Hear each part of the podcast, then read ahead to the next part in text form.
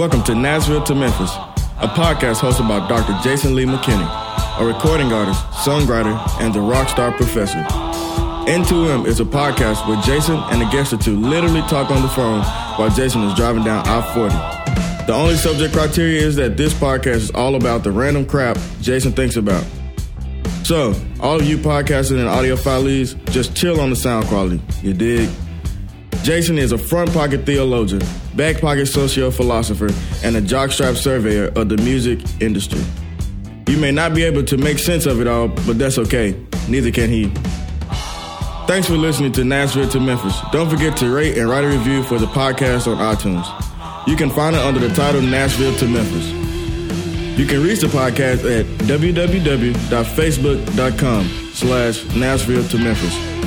And check out Jason's music at www.jasonleemckinneyband.com, as well as iTunes and Spotify under Jason Lee McKinney Band. All right, you primitive screwheads, listen up. You see this? This is my boomstick. 12 gauge double barrel Remington. S-Mart's top of the line. You can find this in the sporting goods department. That's right, this sweet baby was made in Grand Rapids, Michigan. Retails for about $109.95. It's got a walnut stock, cobalt blue steel, and hair trigger. That's right, shop smart. Shop S-Mart. You got that? This week we blend the 901 Soul with 270 Bluegrass notes. I jump on the phone with two of the smartest guys I know, Dr. Corey Latta and Justin Patton. Corey has a BA in Biblical Studies, MA in New Testament Studies, MA in English, and a PhD in Literature. He has taught in Christian higher education and served in ministry for over 10 years. Corey writes and teaches on C.S. Lewis, Christian worldview, theology and literature, New Testament studies, apologetics, and biblical theology. He has published several books, including Election and Unity and Paul's Epistle to the Romans, Functioning Fantasies, Ideology, Theology, and Social Conception, The Fantasies of C.S. Lewis and J.R.R. Tolkien, and many more. Corey and his wife Jennifer have two sets of twin children. Two. Justice in London and Augustus and Emma Jane. For Justin, it all started with a nutty bar, as all great friendships do. Little Debbie's significant role in our lives aside, Justin is an award winning audio engineer, media specialist, and professor at Murray State University and lay theologian. Corey, Justin, and I tackle the move of culture towards binary thinking. John Cougar's authority song, sort of, C.S. Lewis and the loss of civil discourse, the value of tradition and systems, loss of logic, and ad hominem fallacy thinking. So sit back, buckle up, and adjust the rear view. The exits for Collierville and Franklin are just ahead on this week's episode of Nashville to Memphis. It seems to be that there's this us versus them mentality when we're talking about issues, and so is it just uh, why is our culture moving towards binary thinking? Like if, if we don't agree on every single thing, then you're the enemy. Justin White, what do you think is going on there? Well, I you know, I I have a very convoluted and crazy answer. It all started with Martin Luther. And okay, not so seriously. Um, you know, Martin Luther came along, right, and challenged authority in a way that you know the world never really seen authority challenged before, right? And so people started started getting these ideas that we didn't have to sort of, um, you know, stay underneath somebody. Uh, we could actually think for ourselves. We could read the Bible for ourselves and come to our own conclusions about things a little bit. Now, Luther didn't necessarily mean for that to to go as far as it did, and, it certainly went a lot further, I think, than he intended it to go in a lot of cases. Um, but you know, even to this day, you have um, traditions where people don't rock the boat. They they follow whoever the authority figure is in their life. You know, whether that's a priest or you know whoever. Um, speaking in religious terms, uh, and then you've got people who who say, no, no, we're you know we're supposed to do this. We're supposed to challenge things and and try to figure stuff out and so on and so forth. Um, and I used to be very much in, in the camp of you know throwing off the shackles and, and thinking for ourselves.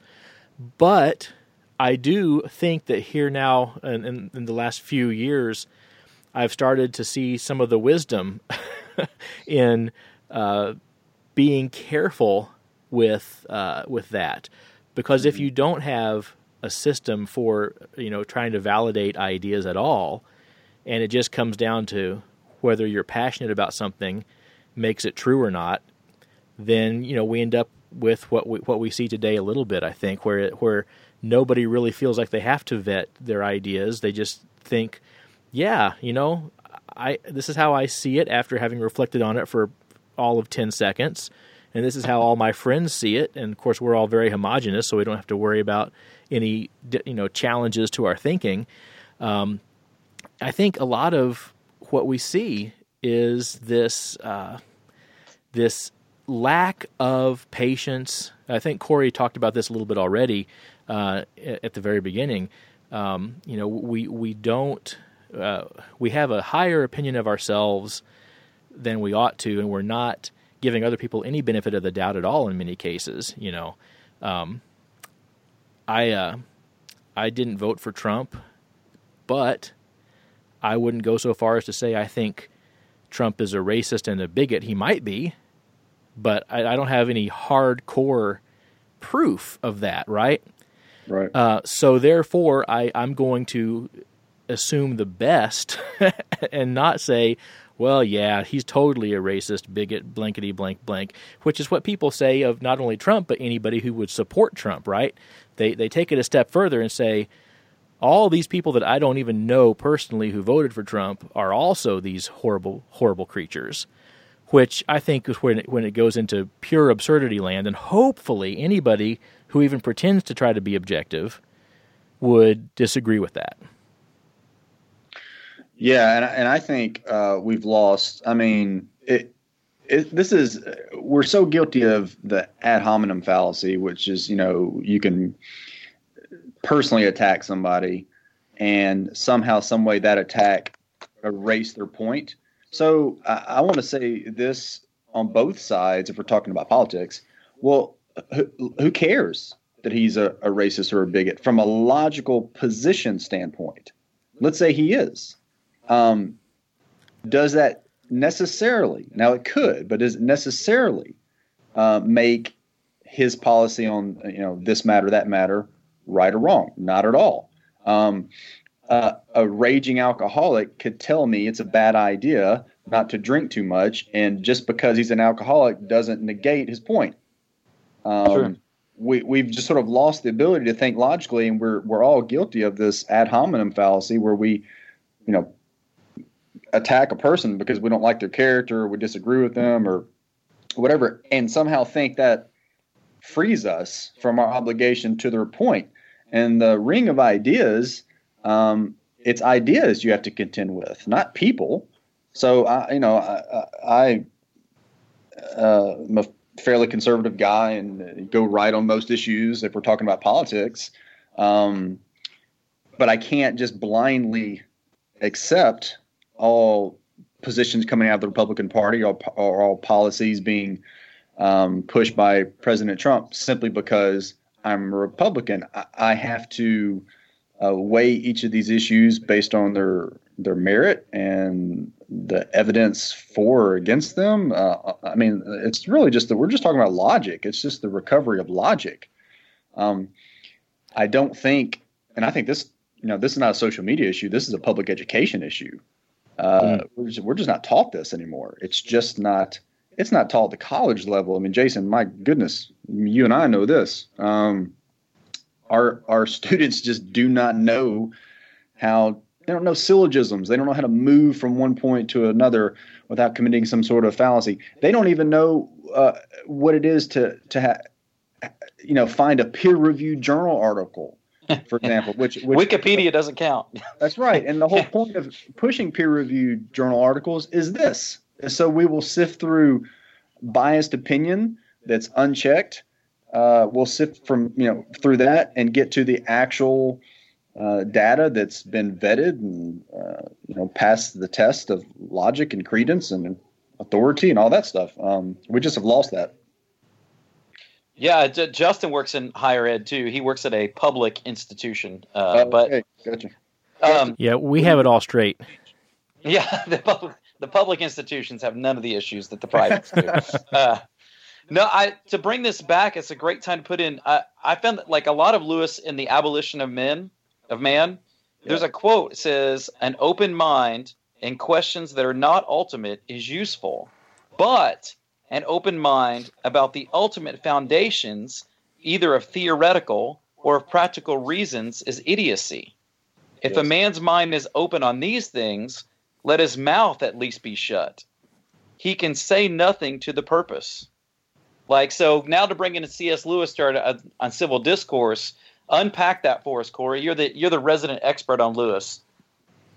Yeah, well, it's just that uh, open mindedness by itself isn't a virtue. it depends on the topic. Um, Right. Open mindedness to use of crack cocaine is not a virtue. Um, open mindedness concerning immigration policy will be a virtue if it means that my open mindedness creates critical conversation, processing information objectively, uh, community where I share my ideas with others and have them sharpened by other people. But if the if the idea itself is inherently uh, worthless or destructive, my being open minded to it's not going to change that. If anything, it's going to allow this sort of poison in. Um, so it's not just the quality of the ideas. Uh, I'm sorry, it's not just the openness to the idea that matters. It's the quality of the ideas to which we're open. Um, Right.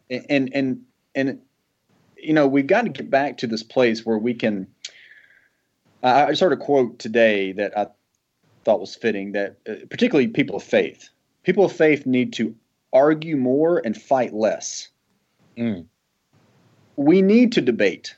Um, Western civilization is built on this. This is this is this is the the Socratic method. This is democracy. We need to debate and debate vigorously, but to fight um, on the level of you know petty position or identity politics or or bad ideas. Um, that's really, I think, what you're seeing culturally. That's that's really kind of leading to the downfall of of of society in many ways. And what Lewis championed was sound ideas and vigorous debate. I mean, the Inklings existed for this reason. They were ruthless with each other at times, um, but because the ideas were worth it, the ideas could take the beating. Um, they were enduring ideas. Ideas that were nonsense were treated as nonsense. Yeah, that's great. That's great. Um, does it come down to like a lack of humility? Like in, in the in the for us to even conceive that we could be flawed or make mistakes or be open to the challenge of a point of view, I think there's some loss in that. I'm even going through that with um, well, hopefully he won't listen to this. With one of my sons, is is so like uber thirteen point Calvinist that he's just like I'm so glad to hear that. yeah, not- anyone who's not a Calvinist, like I just don't know if they can if they have a true relationship with the Lord. And I'm like, whoa, whoa, whoa, simmer down. Like you're like, come on now. Like, and and I'm not saying. And when I say that, there's even this position of, do you not agree? And I'm like, well, I can be a Calvinist and not be so. I'm not so shocked at the idea that there's something I hold dear that I could be completely wrong on. There's Sure. very few things that I hold close fisted. There are things that I do, but they are fewer in number. It feel I guess I'll say this: the older I get, I hold fewer things close fisted, but the very few things I do hold close fisted, I hold them very tightly. Mhm. But there's the, but the number of them, the volume of them is less than it used to be, and there's just so much I don't see as a big deal. So is there a lack of? You guys feel like there's a lack of humility in our ideas because to say I'm going to listen to you and give you the chance to potentially change my mind because I could be wrong is something that people don't seem to be able to handle anymore. Well, I think a uh, 13 year old, 14, 16, 22 year old, they're going through a time where you you kind of expect that, right? I mean, I think back to when I was in my 20s and I had I was so much smarter then than I am now. And it's uh, you know, I was so much more and there's a lot of that's just passion. You know, and so to an extent that passion is probably a good thing because it it keeps you chasing after the truth. You know, we don't want to just stop chasing after truth. So uh, that's a good thing, I think, to to, to want to chase after it and be so dog, you know, so uh, not dogmatic with other people, but you know, uh, so locked in to to seeking after truth. Um, of course, I agree with you totally, Jason. That that uh, in fact, as you were saying that, I was thinking of another uh, Calvinist, uh, Steve Brown, who has this book called uh, "Things I've Learned Since I Knew It All," and um, and he goes through all these things where he just says, you know, God is bigger than I thought he was. Uh, Jesus has more grace than I thought he did. You know, and, and everything. You know, the, the book just goes on and on along those lines, um, and and it really makes you realize that yeah, we we don't understand, and and hopefully as we grow in wisdom, just as you said, we hold tight to the things that matter, and we realize that some of these other things really don't. Thank you so much for listening to Nashville to Memphis. I hope you enjoy it. I truly value your time and appreciate your listenership. Please go on iTunes and give us a rating. Five stars helps, it goes a long way. Write a sentence or two. In addition to that, if you wouldn't mind, I love doing this podcast. It is definitely a passion play for me. But like everything else in life, it does cost a little bit of money. So if you would, go to Spotify and follow the Jason Lee McKinney Band. Give us a stream or two and put us on your playlist, and then also go into iTunes and download a song or two. We have five albums out, and it truly goes a long way. Every download counts, every single one. Share us with your friends. Check it out. Support the podcast. Support the band. JasonLeeMcKinneyBand.com. Uh, spread it around to all your friends, neighbors, and fans. Yourself, and I truly appreciate listening to Nashville to Memphis. Back to the show. So, Corey, let me ask you this because you teach more on theology and and and and maybe I'm feel free to tie in Lewis with this, but is it a is it pride that keeps us from the thought of being even theologically wrong, or is it fear that if I that if man by golly if those preterists are right about revelation then the whole thing falls apart. And i just don't see things and that going back to the binary i don't see things as you know whether or not someone's a, a, a nihilist about uh, about hell or they're it's like it, it to me it's like and i'm not trying to get into a theological discussion. I'm just saying going hey you know what you guys actually agree on is that god punishes sin Right, like right. you know what i'm saying? Like so it, it's not that i'm saying somebody shouldn't hold a view or you can't be passionate but to get into the is it is it pride that wants to make us hold on to that or is it fear to even listen to the other side? And at a minimum go huh that's interesting. I don't agree but that's interesting. I see how you made your point. I see how you came to that conclusion. Because there's a lot of things i do that. I see how you came to that conclusion. I don't agree with you but i Mm. can see your logic you know? I mean uh, i mean kind of so even in theology how do we maintain uh, civil discourse and what what keeps us from it is it pride or fear or something else I do think I think people are fearful because they're proud. Um, you know, Lewis calls pride the complete anti-God state of mind. Um, he says it's the first and chief sin. It's the sin of the devil. It's the sin ultimately of Adam and Eve, and it's the wellspring of all other sins. So, uh, and I, I, I hold to this as well. It- my lust problem, my greed problem, my anger problem, they're really pride problems because I am deeply unhappy and unaccepting of the fact that I'm not God. Um, so I cope with my uncontrollable reality out of all these other things, right? The anger and fear, and because I'm uh, I'm the center of my own universe. You know, when when NASA just announced that what is it? The uh, the TRAPPIST star has seven exoplanets right Uh, yeah resembling Earth. I'm I'm really offended that at the center of that uh, new universe isn't me. Um, I mean, that's that's sort of the way I, I I in my own mind am the sun around which everything orbits. Um, and when things don't line up in reality that way, I'm just pissed about it, or I'm I'm Mm. terrified about it, or whatever, you know. Um, and I think uh, intellectual property and truth and opinions play into this uh, sin of pride um, all too all too perfectly. The most obnoxious people I've ever met in my life are people in seminary or fresh out of seminary, um, and I was I was both of those guys, and it's because there's this idea, it's it's just ridiculous to look back and think that one could ever, you know, actually believe this, but there's this idea that not only do you know a lot, but you know a lot about the most, uh, you know, sacred uh, book in the world, most sacred kind of knowledge in the world, knowledge of God. There's this great little book that I had to read. I was very thankful for it, and I've gone back to it many times. My first class in seminary, because more uh, mature, wiser people knew this uh, about young seminarians. First class I was assigned, or, or, first class I had, I was assigned a book called a, a Little Exercise for Young Theologians. It's a tiny little book, and it's by a German theologian, Helmut Thielicke.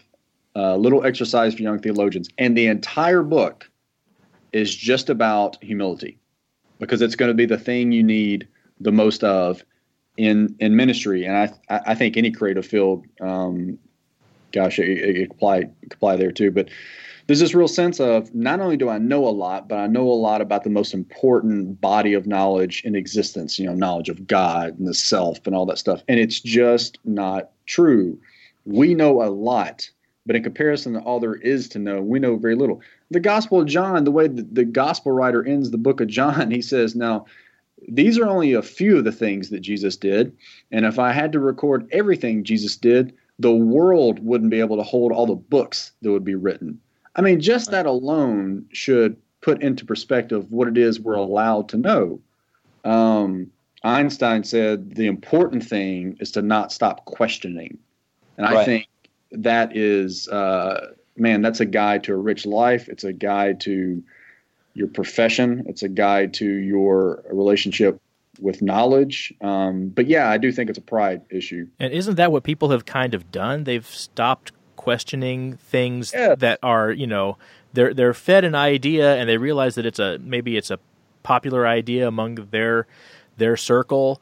Um, I mean, I remember when I was a teenager. You know, Jason and I grew up around the same time.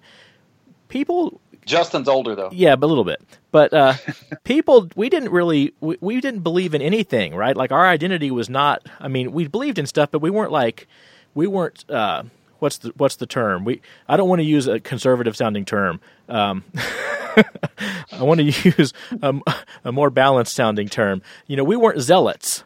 We weren't right. zealots for or against anything. If anything, we, we wanted to kind of like question everything. The cool thing to do was to question everything. You weren't a Democrat, you weren't a Republican, and now it seems like a lot of the young people, you know, would never, ever, ever imagine anything but swearing total allegiance to one of those groups. And that's bizarre to me to think that that's the way young people's minds work today, because that's not the way I remember it. Right.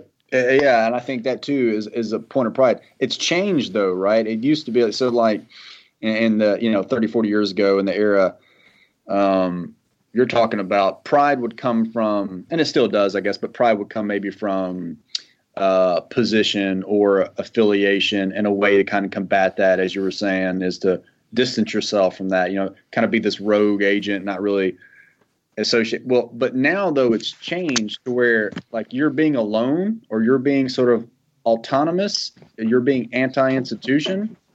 It's not. It's not like a rejection of culture to do your own thing. It's an acceptance of subculture that lends itself to a kind of association that sponsors even more fraud.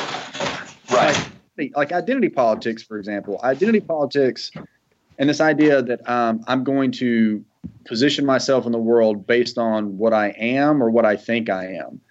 I can't think of anything more pride inducing than that. It used to be that you would at least join something bigger than yourself. And if you had pride, it was a pride by association, but now it's a pride that you literally conjure. Um, so like maybe like a like the uh, I was just talking to a student today, literally this morning, who was talking about LGBT advocacy, and there was a and we were getting this conversation about um, cross dressing and things like that, and how uh, anyone who cross dresses should not uh, have to undergo any kind of judgment. And I said, wait a second. By judgment, do you mean someone shouldn't have a, a different opinion? Like someone can't say, hey, that's weird or that's wrong or that's unnatural, whatever. Are you saying that they should be just blanketed from all that? And they were like, yeah, that's no one's business, no one's right, and they shouldn't hear anything. I'm like, Well, number one, that's that's not going to happen in a free society. We're all going to have opinions. We should be free to express them. Hopefully, those opinions aren't hateful or judgmental or whatever. But you know, still, we First Amendment here. Right. And secondly, um, just because this person makes this choice, uh, let's say to be a, a cross dresser, doesn't in itself validate itself. Uh, it can, but it, that's what's happening now. Choices are becoming points of pride. So just because I associate with this thing or am this thing, I should be proud of this thing. It used to be that you got your pride from association with something larger than yourself, right? But now it's pride from and of yourself, which is a whole different, more, uh, I think, more nebulous um, culture. It's just it's it's hard to navigate. I think the pride is more deeply rooted than ever before. It's interesting you say that. Uh, another quote from Lewis from the Abolition of Man. He says a great many of those who quote debunk traditional values have in the background values of their own, which they believe to be immune from the debunking process. Yes, absolutely. That's that's an interesting thing. Justin, uh, response? Well, um, I, I, can't yeah, no, I agree with C.S. Lewis always. Um, but, but, what I find interesting is that I, I also feel like have, have, you all have you all ever heard? Uh, I'm not a, a, gamer, okay, so I'm gonna try to talk like a gamer and sound really stupid. Are y'all gamers or even slightly gamers or? I I don't. I, I find that I have too many grown up things to do. So. you are an old fogey. Oh my gosh. I know. Okay, so there's this term. It's called white knighting. Have you ever heard of that? No. No. Okay, so white knighting in the gamer community, and the fact that you guys don't know just makes us the least cool podcast ever. um, but white knighting is when, like, for instance, everybody is being really rude, you know, in an online session or whatever, and then they're just, you know, they're trashing some poor noob, or not even necessarily a, a new player, but just, just they've picked somebody out to be horrible to, right? And so everybody's being horrible to this person. And then somebody comes along and stands up for the person. And it's all done online right? So right, right. so in order to disparage the person that's trying to stick up for someone they call that person a, a white knight. You know you're trying to come you're trying to come to this person's defense. You're trying to make yourself look all all wonderful and all clean and all you know virtuous when really we're all just these awful people anyway. So let's just go ahead and act like it. Um, uh so white knighting is when somebody does does this, and I find that that it's interesting because you know online we're we're a lot of times we're hiding behind uh, you know a username that doesn't really tie tie to us at all, um, and so we know that people tend to to act poorly on social media, even if their even if their name and face is up there sometimes. Um, but I feel like you know white knighting uh, is similar to what people do. Um, today, and I, am not using it in a, in a derogatory term necessarily, uh, but I do think that it's complicated because uh, we we have we have created situations where we say that um, horrible things are happening, you know, and horrible things are happening in this world, um, although arguably not as horrible as have happened in, in, in the past. You know, we actually are in a pretty decent place right now. If you think about it, I mean, nobody's been dying in trenches. We haven't been shooting soldiers for deserting the front lines, you know, as they run away. There's lots of things to look, you know, that, that say things are looking up in, in those terms. Um, and yet we have these social crises and, and so forth. So. I feel that to a degree, um, people, young people in particular, I, I think I went through this for a time. When you see something that you perceive as injustice, you get a big, um, I don't know if the term should be self righteous kick, but I do think that there's self righteousness inherent in it a little bit.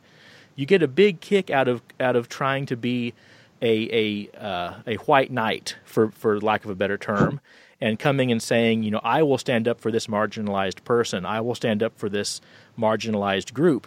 The difference is the groups that are being marginalized today arguably, even though there are still absolutely valid problems and, and serious situations that still do need to be addressed, it's not quite on the par uh, with with some of you know it's not like like Martin Luther King Jr. and, and, and Selma. You know what I mean?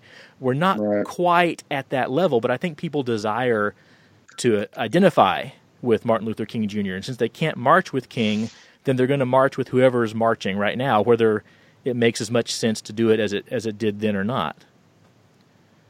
That make any sense? I, I, I do think yeah, I agree with the whole self righteous taking things that I don't know how to say it. I don't want to say not are not as big a deal, uh, but are not as clearly egregious as things in the past, where it, it seems now like any sort of logical, ethical person would have seen, okay, this is probably not a thing. Where now there's much more ambiguous things that are being attached that amount of pa- passion and self righteousness that perhaps don't quite deserve it. Uh, is that what you're saying? Is that does that sum that up in some sort of way? Yeah, yeah, sim- very similar. I mean, like I said, I don't want to. Um, I want don't want to say that A is not you know uh, valid, but in many cases it's not equivalent to to C. You know, um, for instance, you remember the, t- the, the the movie from way back, "Oh Brother, Where Art Thou?" and um, and Chris Thomas King is this is this uh, musician that sells his soul to the devil. Chris Thomas King, by the way, still has some great music. You should go check him out on iTunes. Um, uh, really, I like a lot of his stuff. Um, but so I forgot what his name is in the movie. Is it is it? I can't remember. Tommy Johnson. Tommy, Tommy, That's right, right. Tommy. So so Tommy in this in this movie was not a victim of institutional racism. Okay, Right. he was a victim of the KKK fixing to kill him. So Okay. so my argument is institutional racism, as bad as it is, could be viewed as progress comparative to KKK trying to murder people. Now, Right. should we still stand up against institutional racism? Yes, yes, we should, and, and I and I do believe that that is that that exists. I know that there are, are some folks that say it doesn't exist. I think that they're wrong, but I don't know that it exists to the e- extent that every proponent of institutional racism believes that it does. So, again, you know, we've got lots of room for a spirited debate there. Sure, yeah.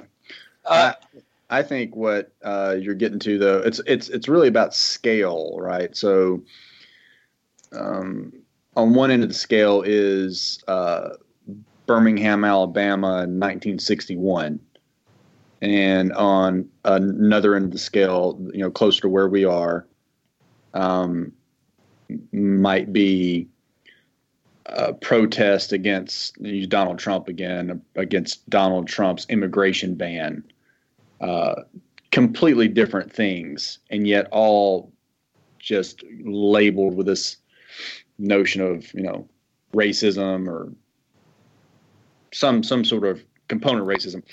But the severity, the nature, the, the you know the the the vitriol, the the direct like activity, uh, it's a different thing. You know, turning a fire hose on to an African American and imposing a a ban in the name of national security are two very, very different things. correct. And yet the same word, right, same label is being used to describe describe both. Um, and go kind of circle back around to your white knighting. People who stand for civil rights uh, are kind of uh, they're championing, you know, opposition to both forms of what they think to be, um, you know, racism. I, and I think that that reveals a couple of things. One thing is I think you know this is the way God made us. I think that it's an argument for the moral law, and the moral law is an argument for the existence of God. That God made us to be um, uh, justice makers, and and made us to stand up for cases and causes of righteousness. But in a society, you know, ideally that's cultivated through scripture and uh, family raising, healthy family raising, and and and community uh, that all believe in God and believe in virtue and nobility and things like that. In our age, though, uh, the compass is broken. Um, there's not that same kind of conditioning. So the desire is still, you know, Scripture says like God put eternity in our hearts. The desire is still there. Um, the moral will is still there um, but there's not the support system or the the the social structure in place to guide those things anymore. So that that passion and energy that we're meant to exert toward true racism is now being used in this undirected, misguided. Uh, I'll use the example of, for example, uh, you know, it's probably a little controversial, but oh well. Um, to conflate the civil rights movement with current conversations about transgenderism, for example, is to me ridiculous. If I were an African American, I would be deeply offended that uh, some would fly the flag of the civil rights movement when talking about uh, the transgender population, and we're and in that population we're talking about something like 0.1 percent of the national uh, national population that's actually actually biologically uh, transgender, and yet that topic gets brought up as a civil rights issue, and it's spoken of in the same vein as you know marching on Selma or something like that. It's just ridiculous to me. Should there be a conversation about transgenderism and how transgender people are received in society? Absolutely. Is it on the same? Is it does it occupy the same place on the scale of racism and systematic injustice? Absolutely not. Um, but we we don't have the. It's like our palette is off, like our compass is broken. We don't have the ability to uh, to prioritize and systematize and categorize anymore. And I think it's because we're just raised now uh, unvirtuously for the most part. I mean, the messages we get about uh, what's true and good and beautiful and moral and what should belong here and belong there, they're just all askew. Um, so white knighting now becomes, you know, uh, even though at the heart of that there might be some valid moral impulse, the expression is all jacked up. Well, I think, That's... yeah, I, I think where where things really fall apart for me is that uh, the the white knighting that happens in in uh, our modern society on these controversial issues typically involves throwing people under the bus who right. don't deserve to be thrown under the bus without without a, a, some discussion. You know, you, you, we just say, well, no, we know all these things are true of you, even if we don't know who you are and have never had a discussion with you. Um, and, and, so, let, let, my, my grandma passed away, so I can I can I can out her as a racist because she's not with us anymore. um, my, my grandma was uh, was was somewhat racist. I mean, all all of the grandkids can remember. You know, she didn't make a big deal out of it, but from time to time, she would just say things that we would just it would drop our jaws. You know, we would just right. go, "Oh my! Thank goodness she lives in the middle of nowhere." You know, where there's no place. she could you could drive for two hours and still be nowhere. So so I guess it, this is about the best place for her to be racist at. I guess, um, you know. But yeah, so so now I'm going to defend my racist grandma. Okay, just just for a second. Remember, she's dead, so you have to feel sorry for her. Um, so she grew up, you know, hearing, uh, you know, a very specific set of of realities taught to her. I think we all understand that when you grow up in a certain culture, and we could even talk about growing up in Islam or you know any other uh, system where you get taught very specific realities, uh, just how just how uh, how easily do we expect those people to jettison what they've been taught their whole life in order to align with our with our sensibilities? You know, I think we have to recognize and I think it's pretty easy for a lot of people to recognize that if some if an immigrant just came over here from Syria, we don't expect them to renounce the Quran, right? That's not right. something that we're asking them to do. Now, we might ourselves look at the Quran and say, I cannot go along with these things. I think these things are wrong.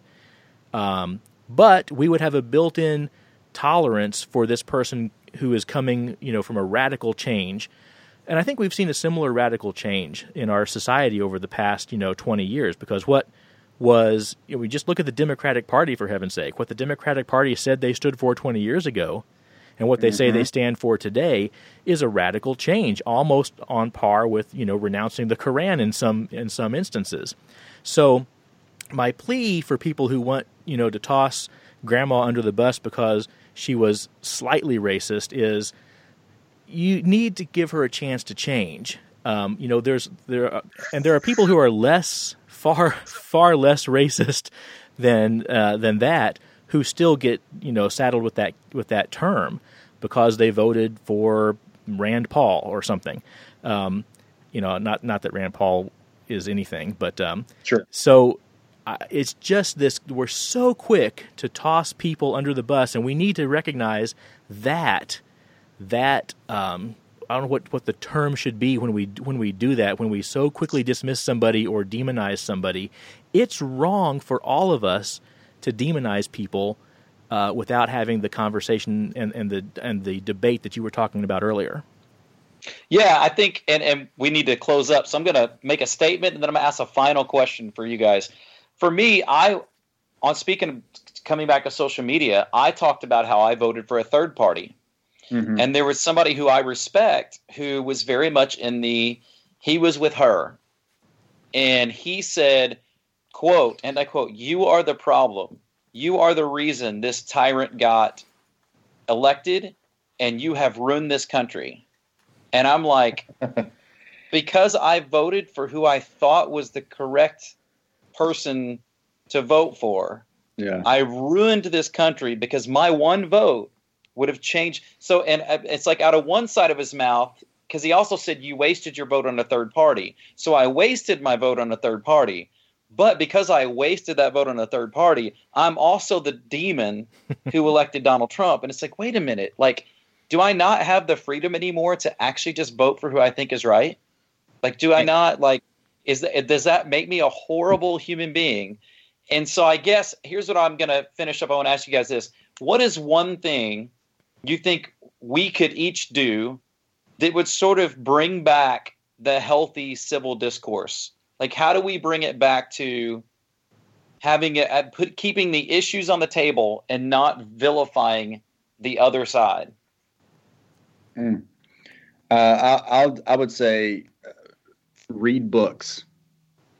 Um, I think part of uh, this quagmire we find ourselves in is our, our sensibilities, our imaginations, um, our cognitive patterns, like everything about us is, is being conditioned by, uh, again, knowledge without wisdom or context we just sort of soundbite everything. Everything's a tweet or a you know status, and there's no context, there's no documentation, there's no you know uh, wisdom attached. Um, not to say that a Facebook status or social media isn't redeemable or doesn't have you know wisdom attached. It does at times, but um, you know, see, talking about C.S. Lewis. C.S. Lewis said he was giving uh, this young seventh grade girl writing advice and his second point of advice was read all the good books you can and avoid nearly all magazines.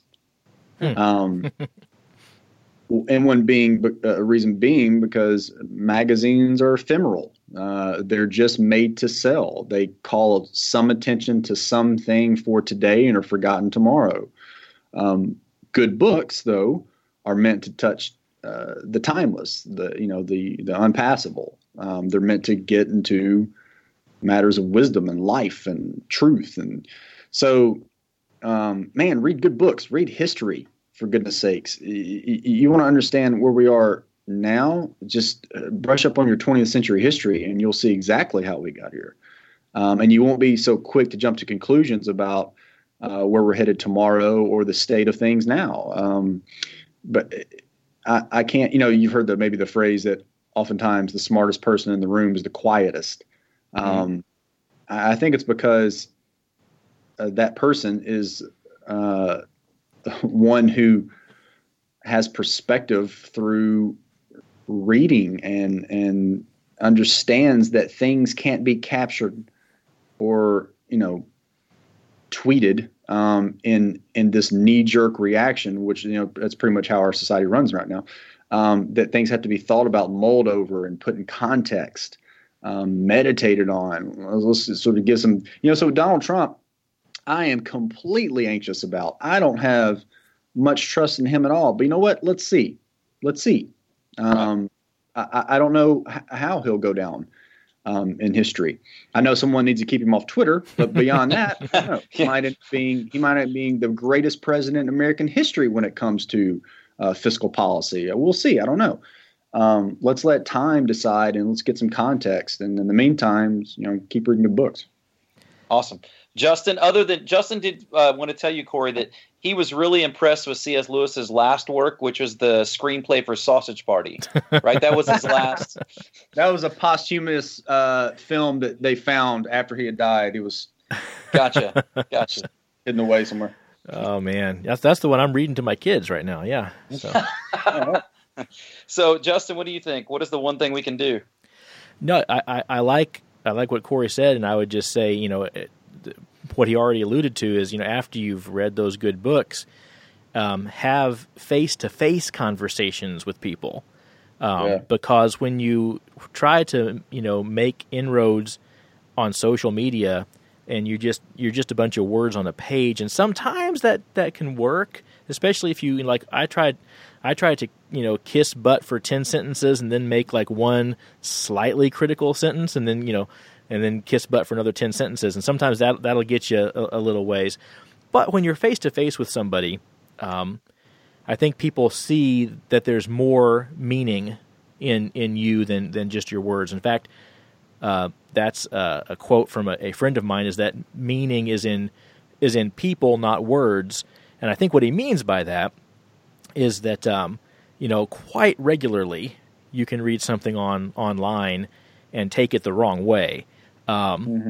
and, and, or or people just are maybe poor writers, but um, when when you're talking to somebody, they can tell whether you care about them or not.